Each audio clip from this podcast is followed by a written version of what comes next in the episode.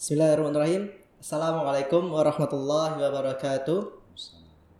Apa kabar sahabat suara pena podcast semuanya? Uh, insya Allah semuanya sehat ya. Untuk kali ini kita masih bersama suara pena podcast program dari PDIPM Kabupaten Tegal yang alhamdulillah kali ini bidang saya bidang KDI uh, dapat giliran untuk podcast. Nah kali ini kita bertemu sama Ustadz yang masya Allah. Uh, saya perkenalkan dulu sedikit ya, soalnya saya baru kenal juga. Jadi namanya kalau nggak salah nama lengkapnya itu Ustadz Faisal Soehartoyo. Beliau dosen Politeknik Muhammadiyah Kota Tegal. Ada yang belum tahu Polmu nggak? Kalau yang belum tahu, ya searching aja di Google. Nah, untuk lebih lengkapnya, saya persilakan kepada Ustadz Faisal untuk memperkenalkan diri. Silakan Ustadz. Bismillahirrahmanirrahim. Assalamualaikum warahmatullahi wabarakatuh. Waalaikumsalam warahmatullahi wabarakatuh. Alhamdulillah. Alhamdulillahi wa kafa. Wassalatu wassalamu ala rasulillah mustafa wa ala alihi wa sahbihi wa man wafa ma ba'd. Selamat yang berbahagia ya. Ini saya baru pertama kali diundang untuk podcast ini. Ya. Kalau disuruh perkenalan, tadi katanya ta'aruf ya. Tak kenal maka Ta'aruf. ya ta'aruf. Jangan tak kenal maka tak sayang. Iya. Kalau dulu tak kenal maka tak sayang, sekarang jangan. Tak kenal maka tak. Eh, Nama nama saya Faizal aslinya pakai Z bukan pakai S karena asal katanya Faza Yafuzu. Faizal lengkapnya Faizal Soehartoyo. Saya lahir dan besar di Jakarta. Jadi walaupun sekarang tinggal di Tegal, ya ini masih belajar bahasa Jawa ini. Jadi pengantarnya pun pakai bahasa Indonesia. Keseharian di mana Ustadz? Saya keseharian di Politeknik Muhammadiyah Tegal. Itu letaknya di kota Tegal, pas di depan Stadion Yosudarso. Dan ini sebetulnya kita sampaikan kepada ikhwah fillah seluruh jaringan IPM Senusantara dan warga Muhammadiyah bagi yang ingin berkuliah di kampus kami kami berikan beasiswa sampai dengan 100%. Ya, 100% bagaimana Pak Ustadz? Ya, 100% kalau punya KIP, nanti kalau yang tidak punya kita berikan sampai 75%. Ini sebetulnya kabar yang mengembirakan sebetulnya buat seluruh warga Muhammadiyah. Apalagi IPM saya dengar-dengar ini banyak yang belum berkuliah. Ya kan. Jadi baru SMA lulus kemudian bingung ya belum masuk pemuda juga dia masih betah di IPM. nah itu silakan nanti apabila mau kuliah silakan ya. Syaratnya mudah hanya dengan membawa uh, surat rekomendasi dari ranting. Ya, cukup insya Allah di sana. Kalaupun tahu ada apa di sana ada empat nanti ada empat prodi di kami ada akuntansi, ada elektro, ada desain dan ada kebidanan. Dan kebidanan kita ini insya Allah termurah di Indonesia mungkin saya sampaikan. Termurah di Indonesia, tapi walaupun murah bukan berarti Kualitasnya. ya istilah kami itu harga kaki lima tapi kualitas insya Allah bintang insya Allah itu ya jadi apa nah tinggal saya di daerah Talang letaknya di desa Benglen insya Allah ini teman-teman IPM banyak yang sudah tahu lah ya warga Muhammad pun banyak yang tahu silakan gitu. Oke. Gitu. uh, mungkin gitu aja wis, jangan terlalu Panjang. banyak. Gitu. Nanti kita dikatain kepo banget. Nah, untuk selanjutnya uh, di kesempatan yang mulia ini di hari Jumat berkah ini yang kali ini sudah sore ya. Kita mungkin langsung masuk ke materi saja. Jadi sesuai tema yang ada di pamflet, kita akan bahas mengenai hijrah setengah hati. Pak. Iya. Jadi uh, ikhwah fillah pun sudah tahu yang namanya hijrah itu apa. Tapi banyak yang melaksanakannya setengah-setengah, ada yang nggak sama sekali ataupun sudah uh, tingkat yang lebih lanjut. Jadi kita coba dengarkan sedikit materi dari Ustadz Faisal pada Ustaz Faisal. Tafadhol untuk memberikan materinya. Baik, terima kasih. Ikhwah fillah. Ini di zaman-zaman ini, di akhir-akhir ini, kita sering melihat kabar yang mengembirakan. Apa itu kabar mengembirakan? Karena kita lihat sekarang majlis taklim yang dulunya dipenuhi oleh orang-orang tua. Ini saat ini sudah mulai beralih. Pemuda pun sudah mulai mencari majlis taklim. Ya. Nah, tapi dari sekian banyak majelis taklim yang didatangi, ya, ketika kita tanya pemuda itu, mereka semuanya girohnya sama, pengen berhijrah. Tapi tahukah apa arti hijrah sesungguhnya? Apakah hanya sekedar berpindah yang tadinya panggilannya kak, mas, mbak, kemudian jadi akhi, ukhti? Ya. Apakah yang dulunya itu bilangnya apa namanya cinta, kemudian dirubah menjadi ya tahabbub, ya. Kalau dulu bilangnya I love you, sekarang dijadi anak uhibbuki fillah. Apa begitu? Ya. Atau seperti apa? Gitu. Nah ini nampaknya kita perlu paham dulu. Apa itu hijrah? Ternyata hijrah, asal katanya hajaro, itu tidak hanya sekedar pindah. Kalau pindah hanya sekedar pindah, kalimatnya bukan hijrah. Apa kalimatnya? Kalau hanya sekedar pindah, itu kalimatnya intaqala yantaqilu. Ana antaqilu min huna ila hunaka. Saya pindah dari sini ke sana. Pak Ustadz kita hijrah pengen berubah. Kalau berubah kalimatnya bukan hijrah. Ya. Kalau berubah kalimatnya taghayyara ya taghayyaru. Berubah. Nah, lantas sesungguhnya apa makna hijrah? Ternyata hijrah di sini itu memiliki makna yaitu berpindah dari sesuatu yang kurang baik atau bahkan buruk ke sesuatu yang lebih baik. Jadi hijrah itu secara lugawi secara kata itu artinya berpindah dari sesuatu yang kurang baik atau mungkin memang jelek kepada sesuatu yang baik. Itu hijrah. Nah, lantas bagaimana Allah menyebutkan kata baik dalam Al-Quran? Sebenarnya Allah ini memberikan kita, kalau kita pelajari Quran lebih dalam, Allah menyebutkan kata baik itu minimal ada empat kalimat. Baik itu disebut dengan yang pertama kalimatnya toyib ada yang kedua kalimatnya khair.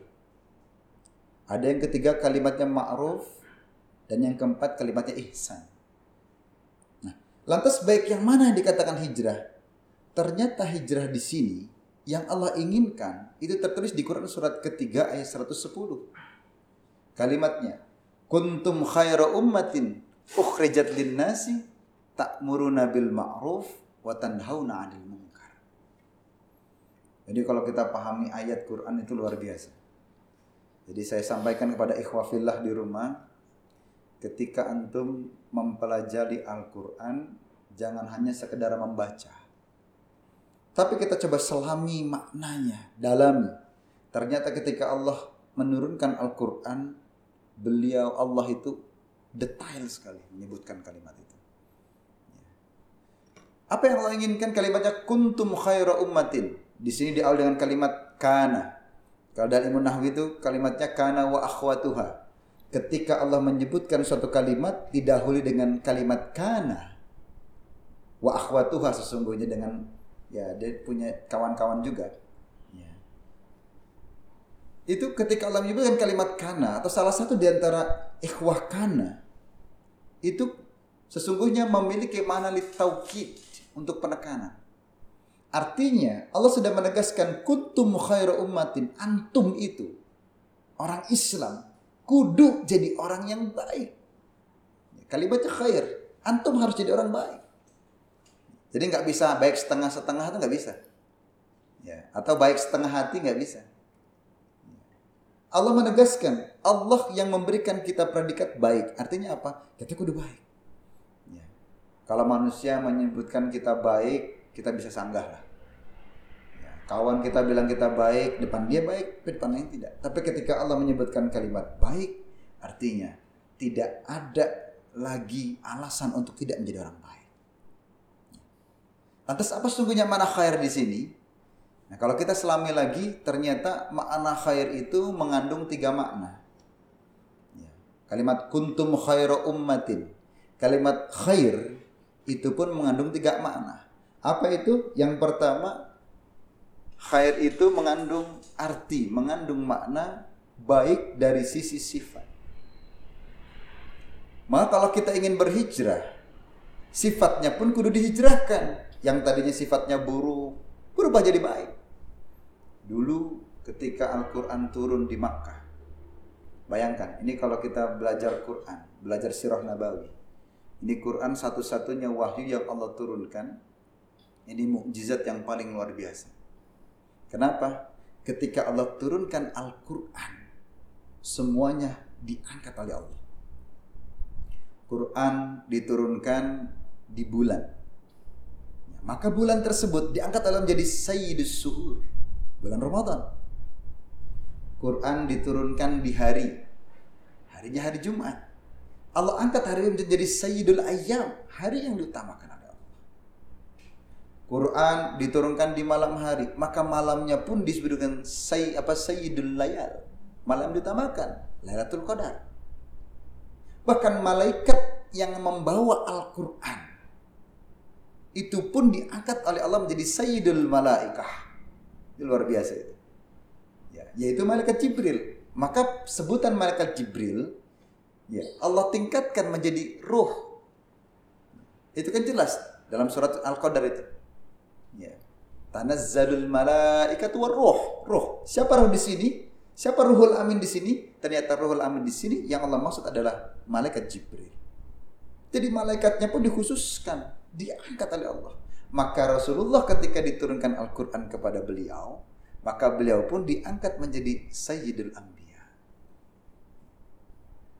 Maka luar biasanya ketika Quran diturunkan di tanah Arab, di mana ketika itu kalau kita tahu di zaman itu peradaban yang yang paling besar itu ada dua, ada Persia, ada Romawi.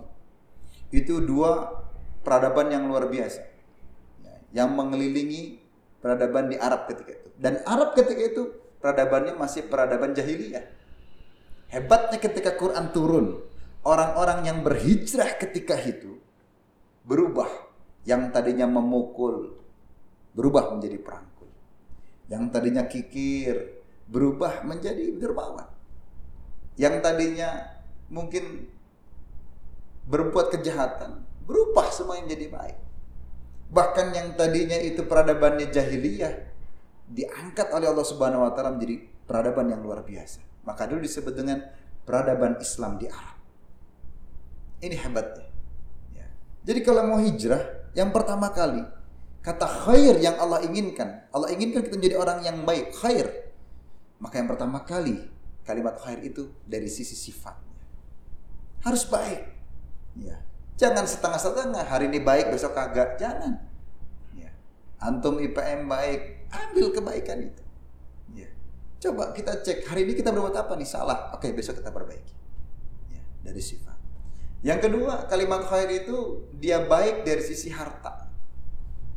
Hartanya pun harus baik. Yang tadinya kita hanya ngumpulkan saja, ini tidak. Kita salurkan. Bukan ke dalam harta kita juga ada hak orang, orang lain? Bukankah dalam harta kita juga itu harusnya kita keluarkan ada zakatnya, ada sodakohnya, ada infaknya. Kan jelas di situ. Ya. Bahkan Allah sebutkan dalam Al-Quran kalimat infak itu pun harus yang baik. Kalimatnya khair. Itu di Quran surat kedua ayat 215. Yas'alunaka madza yunfikun kul ma anfaqtum min khairin. Jadi kalimatnya kalau ingin berinfak itu kudu yang baik. Dari harta pun kudu baik. Dan hati-hati. Harta yang tidak halal. Kalau sampai kita makan, itu bisa menutup pintu langit. Ini hati-hati sekali. Harta yang kita kumpulkan, kemudian itu harta dari jalan yang tidak baik, haram. Ketika kita makan, itu bisa menutup pintu langit. Bisa jadi doa kita tidak dikabulkan oleh Allah Subhanahu itu dulu ada sebuah kisah seorang pemimpin yang zolim dulu namanya Hajjaz bin Yusuf. Hajjaj bin Yusuf ini pemimpin yang zalim. Kerjaannya itu suka menumpahkan darah. Hajjaj bin Yusuf. Hajjaj bin Yusuf itu banyak memerintah daerah-daerah. Salah satu daerah yang beliau perintah itu adalah yang sekarang dikenal dengan Irak. Dulunya itu Baghdad. Dari dulu orang itu nggak suka dengan Baghdad. Kenapa? Karena Baghdad itu pusat ilmu pengetahuan. Baghdad juga di situ banyak ulama di dalamnya. Sehingga ketika banyak ulama, ya akhirnya masyarakatnya pun penduduknya pun juga baik. Ketika berdoa kepada Allah, langsung Allah kabulkan. Terbukti ketika apa? Ketika Hajjaj bin Yusuf menunjuk seorang pemimpin di Baghdad, pastinya yang ditunjuk adalah pemimpin yang zalim juga. Karena Hajjaj bin Yusuf orang yang zalim. Setiap kali tunjuk itu pemimpin yang zalim di Baghdad, mesti nggak bertahan lama. Ada aja sesuatu yang terjadi oleh pemimpin itu. Jadi nggak bertahan lama. Nah, ada sebuah kisah suatu ketika ini Hajjaj bin Yusuf ini kebingungan dia. Kebingungan kenapa? Kenapa kok setiap pemimpin yang saya tunjuk di Baghdad itu mesti nggak bertahan lama? Dia berpikir keras. Suatu ketika dia mendapatkan jalan keluarnya. Jadi Hajjaj bin Yusuf ini memang orang yang zolim tapi cerdik. Suatu ketika dia dapat ininya, oh iya, iya. Apa yang dia perintahkan? Dia perintahkan seluruh penduduk Baghdad ketika itu. Yang sekarang Irak. Untuk mengumpulkan telur di pusat kota. Disuruh mengumpulkan semuanya. Ketika sudah mengumpulkan, bahkan yang tidak mengumpulkan akan diberikan sanksi, diberikan umuman semuanya. Oh ini penduduk Baghdad ini kebingungan ini. Apa maksud uh, Hajjaz ini? Mungkin kalau orang Tegal bilangnya mau buat martabak kali. Mungkin. Ya, karena disuruh mengumpulkan telur. Dan tempatnya pun di tem, apa namanya jelaskan yaitu di pusat kota. Gak boleh di tempat lain, harus di pusat kota. Ya. Maka daripada bingung akhirnya seluruh penduduk Baghdad pun mengumpulkan. Nah, adalah kumpulkan saja, kumpulkan. Nah, setelah mengumpulkan senang ada ini apa Hajjaj bin Yusuf ini senang. Apa yang beliau lakukan setelah itu? Beliau perintahkan bala tentaranya untuk membiarkan. Dan biarkan sehari dua hari atau berapa lama biarkan. Setelah berapa hari turun perintah baru dari Hajjaj bin Yusuf untuk apa? Seluruh penduduk Baghdad untuk mengambil telurnya kembali di pusat kota. Ini kalau saya tanya sama antum, kira-kira kalau antum jadi penduduk Baghdad disuruh ngambil, apakah antum akan mengambil telurnya sendiri? yang tadinya dikumpulkan. Bisa enggak? Antum mengumpulkan telur, seluruh penduduk kota mengumpulkan telur di tengah kota. Antum diperintahkan lagi untuk ngambil. Kira-kira bisa bisa ngambil telur yang antum taruh enggak sebelumnya? Iya deh. Kan susah kan. Ya karena emang diperintahkan ada yang ngambil semuanya itu. Ya, pastinya yang diambil bukan telurnya. Setelah semuanya mengambil, kemudian Hajjaj bin Yusuf membiarkan. Sepekan, dua pekan dibiarkan.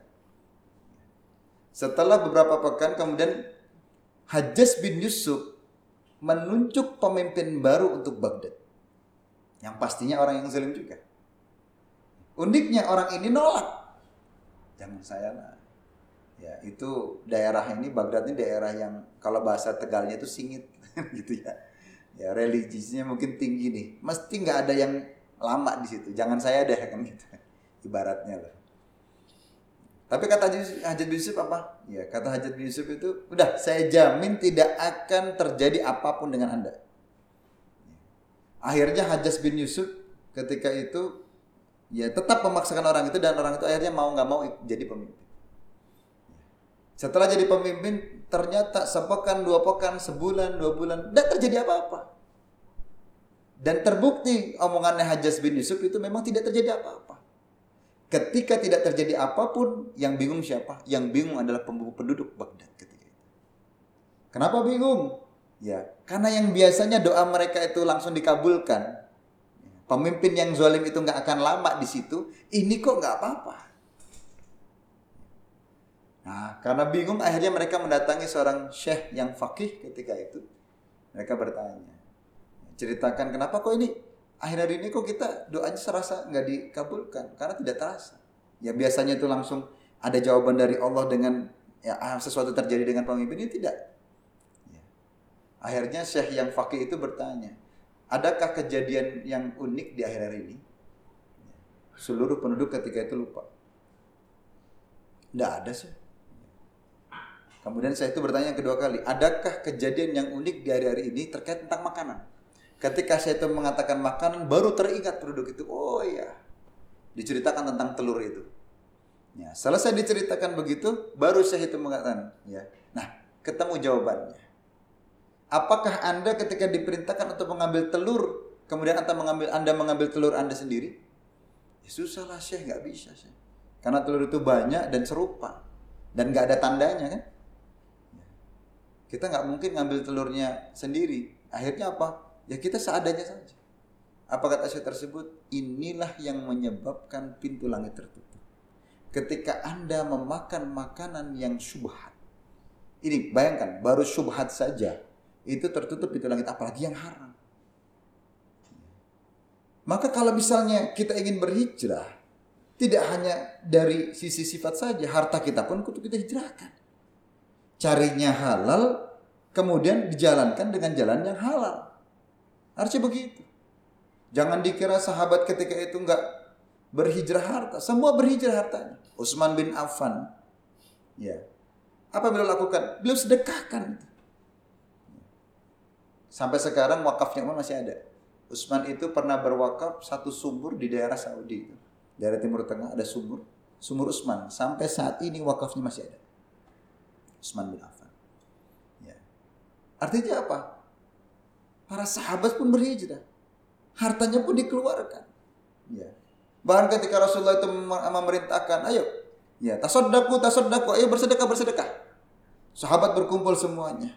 Setelah berkumpul, Utsman bertanya pada Rasulullah, ya Rasulullah kami baki, ya Rasulullah berapa kekurangannya? Ya. Kemudian Rasulullah mengatakan, hakada, segini. Apa kata Utsman? Ya Rasulullah, khudh sulusamali. Ya Rasulullah ambil sepertiga harta saya. Utsman itu termasuk orang terkaya di Makkah. Utsman. Bayangkan. Hebatnya tidak sampai sini saja. Ya. Umar bin Khattab ketika mendengar Utsman memberikan sepertiga dari hartanya, mendengar kabar Utsman itu memberikan sepertiga dari hartanya, beliau itu langsung datangi Rasulullah, kemudian bertanya kepada Rasul, "Ya Rasulullah, apa benar Utsman memberikan sekian?" "Ya," kata Rasulullah. "Bala." Apa kata Umar? "Baik ya Rasulullah, khudz nisfa mali." Ya Rasulullah, ambil setengah harta saya. Bayangkan. Itu harta itu. Zaman sekarang kira-kira ada nggak orang yang begitu? Ya, kan nggak ada. Disuruh ayo wakaf ke PDM. ada yang mau. Ya kan? Itu pun hitung-hitung dulu. Tapi dulu tidak. Jadi kalau orang berhijrah itu dulu seperti itu.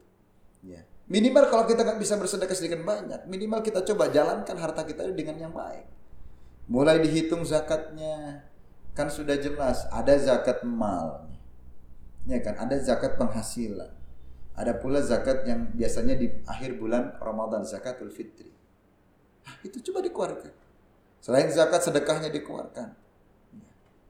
Bahkan nanti kalaupun wasiat, wasiat pun kudu baik. Kalau kita pun mau meninggal, kita ingin berwasiat, wasiat pun harus baik. Itu maksimal sepertiga. Dalilnya ada di Quran surat kedua ayat 180. Ya. Kalimatnya apa? Kutiba alaikum idha hadara ahadukumul maut in taraka khairan nil wasiyatu. Jadi wasiat itu kudu baik. Bagaimana caranya? Ikuti ketentuannya. Wasiat itu maksimal sepertiga, nggak boleh lebih. Ya, selebihnya nanti untuk apa? Ya kembali ke apa namanya? uh, susunan dari ahli waris. Jadi wasiat itu nggak boleh lebih seperti itu. Dua. Yang ketiga, khair itu arti yang ketiga itu amalan yang pahalanya itu melimpah. Jadi pahala yang paling melimpah itu disebutkan khair. Ya, kalau pahala biasa itu disebut dengan hasanah. Ya, itu ada di Quran surat ke-6 ayat 160 itu. Ya, setiap satu kebaikan dibalas dengan 10 pahala. Kalimatnya jelas, man ja'a hasanati falahu asyru amthaliha. Satu hasanah dilipat gandakan 10 kebaikan. Ya, hasanah. Ya. Makanya kebaikan-kebaikan ini akan dikumpulkan ya. Sehingga nanti di akhirat kita akan berdoa itu. Bukankah kita juga diajarkan oleh Allah untuk berdoa? Itu di Quran surat kedua ayat 201 itu. Kalimatnya, "Wa minhum may rabbana atina fid dunya hasanah." Jadi yang nanti kita bawa ke akhirat itu kebaikan-kebaikan itu tuh. Hasanah, hasanah, hasanah. Maka ada amalan-amalan ya untuk kita mencapai hasanah tadi itu. Ini baru hasanah yang kebaikan biasa. Ya. Jadi ada kebaikan amal-amalan yang kita kerjakan untuk mendapatkan hasanah. Apa itu? Itu ada minimal ada dua. Yang satu amalan itu jenisnya ritual, yang kedua jenisnya sosial. Jadi ada amalan bentuknya itu apa namanya tadi ritual, ada bentuknya sosial. Apa bentuknya ritual? Contoh sholat. Sholat itu hasanah. Sholat kalimatnya hasanah dalam Al-Quran.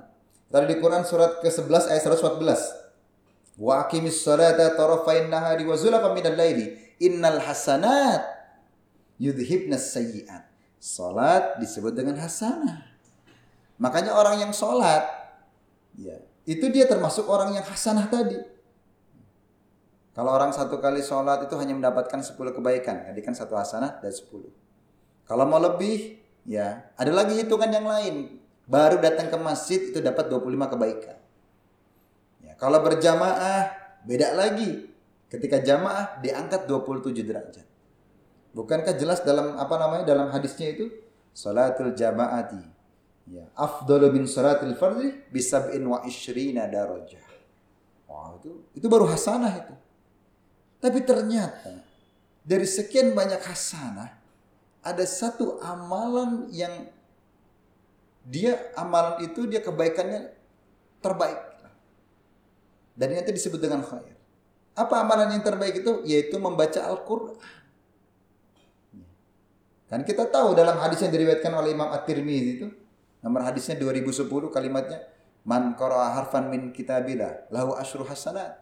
Barang siapa yang membaca satu huruf dalam Al-Quran, dia mendapatkan Sepuluh kebaikan, satu huruf sepuluh kebaikan. Jadi kalau antum baca alif lam mim udah berapa? 30. Adakah orang yang hanya membaca alif lam mim Kan tidak. Ketika membaca minimal 10, 15 ayat, ya kan? Nah, dalam satu ayat itu kan banyak. Ya. Ingat alif lam mim bukan alif lam satu huruf, alif satu huruf, lam satu huruf, mim satu huruf. Rasul mengatakan al alifu harfan wal lam harfan wal mimu harfan. Artinya satu ayat itu mengandung banyak huruf. Dan ini banyak. Ya. Makanya ketika orang membaca Al-Quran, Rasul sebutkan Quran itu kalimatnya khair. Ya. Hadisnya jelas diriwayatkan oleh Imam Al-Bukhari. Ya. Kalimatnya khairukum man ta'alam al-Quran wa 'allamahu. Kalimatnya khair. Kenapa? Ternyata baca Quran itu itu termasuk dalam perbuatan yang khair. Jadi kalau Anda ingin berhijrah, amalannya pun kudu baik. Apa itu? Ya salah satunya membaca Al-Quran. Tidak cukup hasanah-hasanah, tidak cukup sholat saja nggak cukup. Ya, tapi butuh apa? Butuh yang namanya khair. Tadi baca Quran. Ini luar biasa. Jadi goalnya dari hijrah itu adalah kita menjadi orang yang khair. Kuntum khaira ummati. Tapi ketahuilah, ketika kita ingin berhijrah, tidak lantas ketika kita berniat, oh saya pengen hijrah. Kemudian setan itu putus asa. Jangan mengira setan itu putus asa. Ya. Setan itu, ya, ketika ada orang yang ingin berhijrah, bukan lantas dia terus putus asa, udahlah saya nggak mau apa namanya uh, ganggu lagi, enggak Setan itu punya ribuan tipu daya. Ketika dia mendapat orang berhijrah, dia akan coba dengan tipu daya lain ini, yang lainnya. Ini kan sesuai dengan perkataannya itu Said bin Zubair. Jadi Said bin Zubair itu mencontohkan ya setan itu beliau mengatakan setan itu bukan makhluk yang bodoh. Ya. Ini kalau kita ambil sisi baiknya ya, Setan itu punya sifat yang baik apa itu? Gigih. Cerdik dan gigih. Ini kalau cerdik dan gigihnya dipakai dalam kebaikan, kita orang orang Islam memakai dua hal ini cerdik dan gigih dalam kebaikan, itu akan jadi orang sukses. Cuma kan setan ini membawa punya cerdik dan gigihnya ini untuk keburukan. Itu setan. Ya. Makanya ketika di itu oleh setan dibubui. Ya, tahu nggak itu kan calon kamu itu buh, bawelnya minta ampun. Dia akan bilang nggak apa-apa lah, bawel lah. Ini belum nikah nih, ya nggak apa-apa lah, bawel lah. Jadi saya nggak perlu buka YouTube, ya tinggal dengerin aja omelan dia itu. Sama aja kan, jadi nggak beri bisiknya sama aja. Itu begitu tuh. Ya, orang yang belum menikah. Tapi ketika menikah, ya setelah setelah menikah, setan akan memberikan bumbu lain yang sebaliknya. Kalau tadi telepon 3 jam serasa 3 menit sebelum menikah, setelah menikah 3 menit serasa 3 jam. Kenapa? Setan membuat begitu. Sama orang-orang yang berhijrah pun demikian. Ketika sudah dia berhijrah, ingin berhijrah, yang tadinya dia kumpulnya dengan orang-orang yang kurang baik, dia masuk ke orang baik, itu pun setan tidak kalah set. Dia akan mencari cara lain. Akhirnya apa? Orang yang berhijrah tadi, dia akan ya mencari kelemahan orang itu untuk apa? Ngomongin orang lain. Hati-hati. Makanya kata Rasulullah SAW dalam dalam Al-Quran itu, ya dalam hadisnya mohon maaf, dalam hadisnya nomor hadisnya 600 eh, 6119 diriwayatkan oleh Imam Al-Bukhari kalimatnya al-muslimu kalimatnya al-muslimu man salimal muslimuna min lisanihi wa yadihi wal muhajiru man hajara ya manahallahu anhu Nah ini jelas ini. Orang yang berhijrah itu adalah orang yang berpindah dan meninggalkan seluruh yang dilarang oleh Allah. Dan muslim yang baik yaitu yang bisa menjaga saudara muslimnya dari lisannya dan perbuatannya. Nah kalau antum jadi orang muslim, udah berhijrah, lantas antum ngomongin orang lain, apalagi menjelekkan saudaranya, antum tidak termasuk orang yang berhijrah. Itu yang saya sebut dengan hijrah setengah hati. Hari ini hijrah, besok berbuat lagi. Itu hijrah setengah hati. Kalau dan tanya, Pak, contohnya apa? Contohnya antum hari ini tobat, besok tomat. gitu. Kembali lagi. Ya. Maka ayolah, ini saya himbau kepada seluruh apa namanya ikhwafillah. Ya, warga Muhammadiyah, ya, apalagi organisasi PM sesungguhnya antum masih muda. Ya, Rasulullah suka dengan pemuda-pemuda. Ayo Coba kita kembali. Antum hijrah jangan setengah-setengah. Ya, ketika antum berhijrah, yang antum jaga dua, lisan dan perbuatan. Jangan sampai antum menyakiti saudara antum, baik lisan antum maupun perbuatan antum. Sekarang kan banyak itu ustadz yang ini tiba-tiba dia mengkritisi ustadz. Ya, ustadz itu sudah mendalam. Antum baru ibaratnya baru belajar ikro, ikronya baru ikro tiga. Kok sudah ya sudah menjelekkan ustadznya sudah membaca Al-Quran. Kalaupun antum memang punya kekurangan ustadz tersebut, jangan disebutkan. Ya. Cukup kalau antum memang nggak sesuai dengan ustadz tersebut, tinggalkan. Antum cari ustadz lain, selesai. Dan nggak usah menjelekkan ustadz tersebut. Kalaupun ingin memberikan masukan, pakai masukan yang baik. Datangi ustadznya, ustadz Afan ustadz. Ya saya pelajari begini, tadi saya dengar antum begini ustadz. Ini hati-hati nih, sekarang ini banyak gerakan-gerakan apa namanya bangga ketika menurunkan ustadz dari mimbarnya. Hati-hati. Dulu para ulama ya, salafus soleh tidak pernah berbuat demikian. Bahkan ada kisah seorang syekh ya ketika mendapati muridnya itu sudah menjadi ustadz, ya ini kesalahan. Ada kesalahan yang dilakukan oleh murid tersebut yang sudah menjadi ustadz ketika mengajar muridnya lagi. Itu syekh tidak langsung menegur saat itu pula. Ini kan kisahnya itu ustadz yang tadi yang muridnya syekh itu menjadi ustaz. Ya, dia mengajarkan muridnya di bawah pohon. Kesalahannya bukan dari materi. Ya. Apa kesalahannya? Kesalahannya ini ustaz mengajarkan di bawah pohon, dia adem, muridnya panas. Tapi Syahidi ketika mendapatkan itu ustaz salah, tidak langsung menegurnya. Dia datang malam hari, dia ketuk rumahnya, ketika dibuka kaget itu muridnya. Oh ya Syekh, ternyata gurunya datang ini Syekh. Ya, Syekh bilang, tidak, saya hanya cuma menyampaikan saja. Ya, tolong kamu kalau ngajar jangan begitu. Itu kurang baik. Kalau memang mau panas-panas semuanya, kalau mau adem-adem semuanya. Kesalahan itu. Tapi Syekh tadi tidak menjatuhkan ustadz tersebut di depan murid-muridnya. Kenapa? Karena marwah seorang muslim itu jauh lebih berharga dibanding ilmu kita. Ini yang perlu kita ini kan. Mudah-mudahan lah ini buat inspirasi buat kawan-kawan semua. Ya, uh, mungkin begitu dulu ya Teh ya. Ya. Karena kita punya batasan waktu juga. Ya. Kira-kira masih bisa buat tanya jawab. Dua menit. Nah, ada satu nih. Untuk yang tadi yang ada yang satu pertanyaan tapi sudah terjawab alhamdulillah. Ada satu lagi Eh, mohon untuk Ustadz menyampaikan sesuatu bagi pemuda-pemuda yang hijrah tapi sering kembali ke maksiat untuk motivasinya. Baik. Ya. Ikhwafillah di bagi yang sudah berhijrah ya, kemudian apa namanya kembali lagi, tomat lah ibaratnya, kembali ke maksiat. Ya, itu bagaimana? Ingat ketika anda bermaksiat, ingatlah,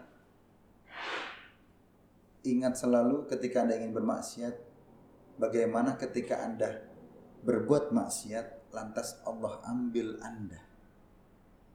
Ketika anda bermaksiat, Misalnya Anda yang mencuri, ingatlah bagaimana kalau saat Anda mencuri, Allah ambil Anda.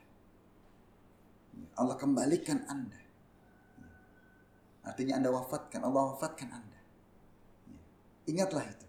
Bagaimana pertanggungjawaban Anda di hadapan Allah Subhanahu wa taala. Ketika Anda ingin berbuat maksiat apa pun, ingatlah bagaimana kalau misalnya ketika Anda berbuat demikian, lantas saat itu pula Allah cabut nyawa Anda. Allah kembalikan Anda ke hadiratnya. Apa pertanggungjawaban Anda di hadapan Allah Subhanahu wa taala?